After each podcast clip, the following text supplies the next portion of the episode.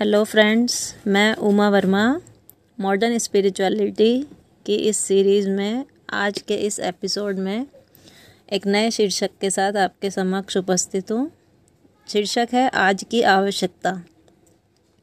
जैसा कि पिछले एपिसोड्स में मैं बता चुकी हूँ, मनुष्य पाँच तत्वों से मिलकर बना है। इन पाँच तत्वों का संतुलित ना होना ही मनुष्य की सबसे बड़ी पीड़ा है।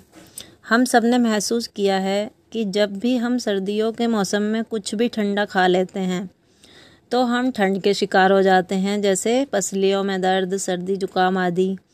उन परिस्थितियों में कोई भी डॉक्टर यही सलाह देता है कि अदरक वाली चाय पियो, गर्म पानी से सिकाई करो और वास्तव में सिकाई करने और चाय आदि गर्म पदार्थ लेने से हमारे शरीर में अग्नि, जल व वायु संतुलित हो जाते हैं और आकाश तत्व, यानी हमारा दिमाग शांत हो जाता है। क्योंकि पीड़ा का मैसेज सबसे पहले उसे ही प्राप्त होता है।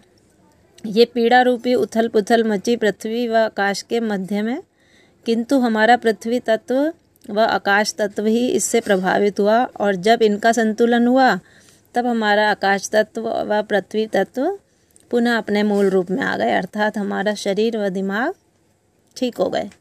ठीक इसी प्रकार हमारी पृथ्वी पर भी आज के समय में जो उथल पुथल अर्थात पीड़ा, दुख, कलेश, अशांति, भय आदि व्याप्त हैं।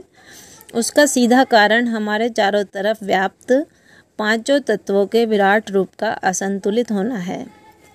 इस असंतुलन को समझने से पहले आपको मॉडर्न स्पिरिचुअलिटी के एक नज़र हमारा इतिहास एपिसोड को सुनना होगा। उससे आपको हमारे पाँचों तत्वों की मूल अवस्था का ज्ञान हो जाएगा। तो हम सभी चिर परिचित हैं कि मानव शरीर में पाँचों तत्व असंतुलित हो जाएँ तो हमें कई बीमारियाँ घेर लेती हैं।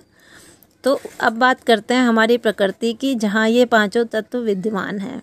आकाश, वायु, अग्नि यानी सूर्य, जल और पृथ्वी। इन पाँच तत्वों का एक गुण प्रधान विराट रूप में पूरी सृष्टि में है और सूक्ष्म रूप में मनुष्य में है। ये मैं बता चुकी हूँ पिछले एपिसोड में।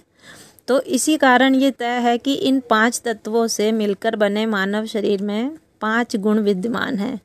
धैर्य, क्रोध, प्रेम, खुशी और संतोष। अब यदि हम ईश्वर के उस स्वरूप की बात करें, जिसे हम निर्गुण, निराकार मानते हैं तो वह क्या है? कई विद्वान इस मत का समर्थन करते हैं कि वह ज्योति स्वरूप है। किंतु यदि वह ज्योति स्वरूप है तो ज्योति तो अग्नि का पुंज है।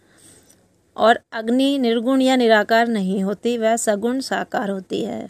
सत्य यही है कि वह निर्गुण, निराकार रूप, अंधकार है जो हमारी आँखें बंद करते ही हमारे समक्ष होता है। उसी अंधकार में हम जिस ज्योति स्वरूप का अनुभव करना चाहते हैं, वह है ईश्वर का सगुण साकार रूप। अब जरा विचार कीजिए कि खुली आँखों से हमें यदि उस ईश्वर का वह साकार रूप बनाना हो तो हमें किन वस्तुओं की आवश्यकता होगी? सबसे पहले अंधेरे की, फिर प्रकाश की, फिर रुई, तेल, मिट्टी। जी हाँ मैं बात कर रही हूँ दीपक की। दीपक में ये पाँचों तत्व विद्यमान हैं।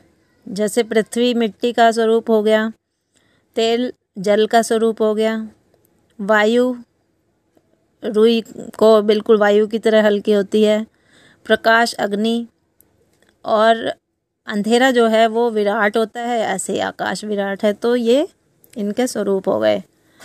तो गौर कीजिए कि जब हम प्रकाश करते हैं तो क्या अंधेरा नष्ट हो जाता है? नहीं, अंधेरा वहीं कायम रहता है, परंतु वह प्रकाश के आवरण से ढक जाता है, और जब तक प्रकाश रहेगा, वह उसको पार करने में समर्थ नहीं होता। इसी प्रकार ये समझाया जाता है अनेक मतों के विद्वानों द्वारा। कि ज्ञान का प्रकाश फैलाओ, अज्ञान का तिमिर भगाओ। तिमिर मीन्स अंधकार। परंतु क्या कभी किसी ने इस बात पर ध्यान दिया है कि ज्ञान का यदि प्रकाश होता है तो पाँचों तत्वों में अग्नि में ही प्रकाश होता है, जल, वायु या पृथ्वी में नहीं। और अग्नि चूँकि क्रोध का प्रतीक है तो क्रोध कहीं ना कहीं ज्ञान का सूचक है, जो विश्व के अधिकांश लोगों की कल्पना से परे है। इस विषय को और आगे बढ़ाने से पहले यहाँ इस बात का उल्लेख करना मैं आवश्यक समझती हूँ कि मेरा उद्देश्य किसी भी मत, संप्रदाय, धर्म प्रचारक, ज्योतिषी, गुरुओं, ज्ञानी, तपस्वियों, विद्वानों, दार्शनिकों, वैज्ञानिकों या अपने अथक प्रयास से ज्ञान अर्जित करने वाले छोटे या बड़े समूहों के ज्ञान का खंडन करना बिल्कुल नहीं है।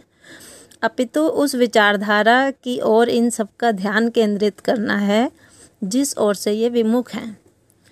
ज्ञानियों का ही कथन है, ज्ञानी से ज्ञानी मिले होए ज्ञान की बात, ज्ञानी से मूर्ख मिले थप्पड़ घूसा लात। तो मेरा ये उद्देश्य भी नहीं है कि मैं स्वयं को सर्वोपरि रखना चाहती हूँ, बल्कि मेरा उद्देश्य सिर्फ़ इतना है कि यदि आप सभी मानवता के रक्षक हैं भारत भूमि तथा सारी पृथ्वी को ही कष्ट से मुक्ति दिलाने में प्रयासरत हैं।